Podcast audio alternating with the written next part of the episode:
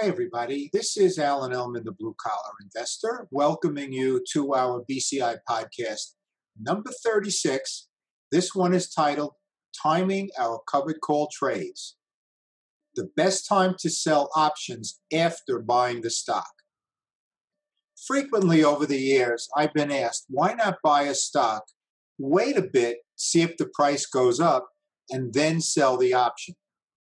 In all of my books and DVD programs, I recommend buying the stock and then selling the option immediately.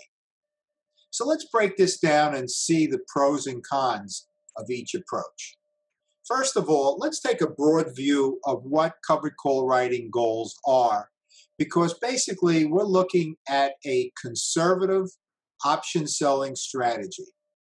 Well, firstly, and most importantly, we're looking to generate monthly cash flow. Now, some people use weekly options, some use longer term. My sweet spot basically are monthly options. Either way, we're looking to generate income. We're also very concerned about capital preservation. Otherwise, we would select a different strategy. This covered call writing, as is selling cash secured puts, is a low risk strategy that means that the returns we're going to get are not going to be through the roof type of returns, but they will be consistent returns. So we're going to select the best stocks, or it could be an exchange traded fund, and that will give us the best chance of succeeding from that first leg of the trade perspective. We're then going to select the best options, also looking to enhance the best chances for the highest returns. And with the option, that involves strike selection in the money, at the money, out of the money. How far out of the money? How far in the money? These are the decisions we have to make. In addition to what expiration date of our contracts are we looking for? Once again, I have had my greatest and best results with monthly options. And then once we enter the trade, we have to know how to manage our positions, exit strategies. But what about the timing of our option sales? When is the best time to do that? And this podcast focuses precisely on that. Now, if we buy a stock and we wait to sell the option, there are three possible outcomes. First, the stock price can in fact go up, which is what we are hoping for if we use this approach to covered call writing.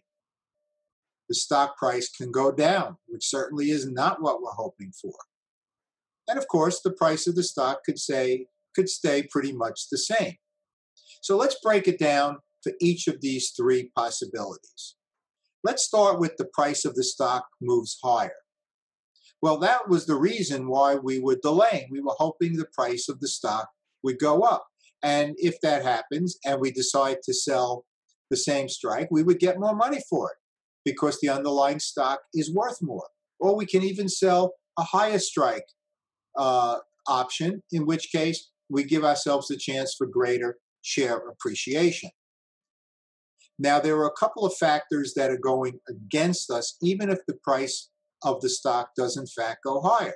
First of all, we have theta or time value erosion. So for every calendar day that passes, as we're waiting for share price to increase, the time value component of the premium will decrease.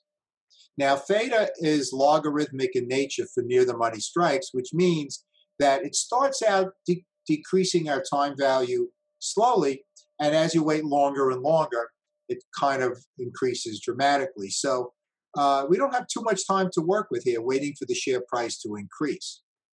And then there's always the possibility, although less so than uh, theta issue, is uh, Vega or the decrease in implied volatility.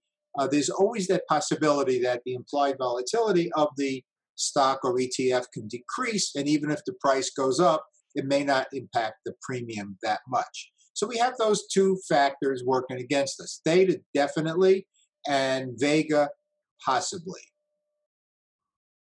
But if we were to take the, a look at whether or not this strategy of waiting to sell the option is going to be successful, this is the category where it's most likely to be successful. stock price moves higher. Now, what if the stock price moves lower? Well, the strategy definitely fails. Uh, we're going to get a lower premium for the same strike. Uh, that's because of delta, the amount that the premium will go down for every dollar decline in the underlying security. And also, we have theta working against us, time value erosion.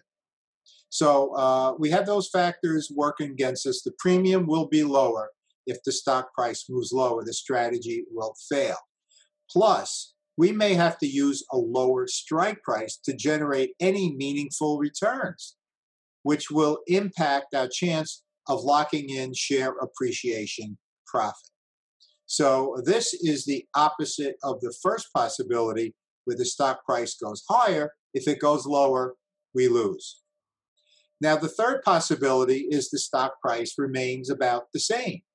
Well, on the surface, it may seem like, well, no harm, no foul. But in fact, the strategy will fail. And the reason for that is, once again, theta rearing its ugly head. So if we could have sold the option on Monday, but instead sold it on Friday, we have lost four to five days of theta depreciation of the time value component of the option premium. So we definitely lose if the stock price stays the same. Once again, keep in mind that theta for near the money strikes is logarithmic in nature. So it starts off very slowly and then picks up steam as you as time marches on, and of course falls off a cliff as you approach expiration. So if we were to take an overview of this strategy, buying a stock and waiting to sell the covered call, we would say that it will work in perhaps one of the three conditions where the stock price accelerates in value. Theta is working against this approach. The more we wait, the more the time value component of the premium will erode because of theta. So makes sense to buy the stock and immediately sell the option. This way, we're guaranteed our initial time value return goal. We have that all figured out before we sell the option. Will the sale of that option meet our system criteria, our stated initial time value return goal range? In my case, I look for 2 to 4% a month for near the money strikes. I'll go as high as 6% in very strong bull markets. But suffice, let's call it 2 to 4% a month. Now, once we enter the trade, we immediately put in a buy to close limit order to buy back that short call for 20% of the original premium sold. So if we sold uh, a call for $2, we would put in a buy to close limit order to buy it back at 40 cents or lower and then change it to 10% or 20 cents or lower halfway through the contract. That information on exit strategies is found in all my books and DVD programs on covered call writing. Now, let me just add one more component to this. The best time to enter our covered call trades is the Monday or Tuesday after expiration Friday between the hours of 11 a.m. and 3 p.m.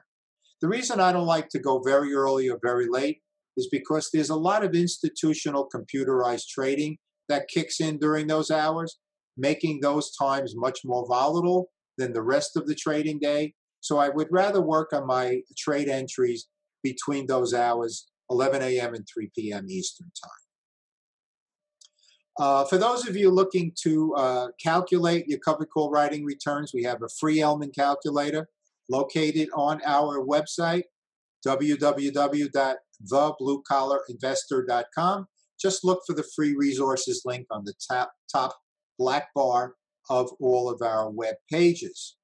In the bluecollarinvestor.com store, we have uh, a series of uh, online video programs, ebooks, soft and hard covered books, uh, calculators, trade, trade planners, coaching, online coaching information. There's so much uh, educational products on our website. Have a look. There's also a ton of free resources on the general site. So, uh, folks, that concludes uh, BCI podcast number 36, titled Timing Our Covered Call Trades. The best time to sell our options after buying the stock. Ladies and gentlemen, I hope you enjoyed this podcast, and most importantly, I hope you benefit from it. As always, this is Alan Ellman, the Blue Collar Investor. Take care, everybody.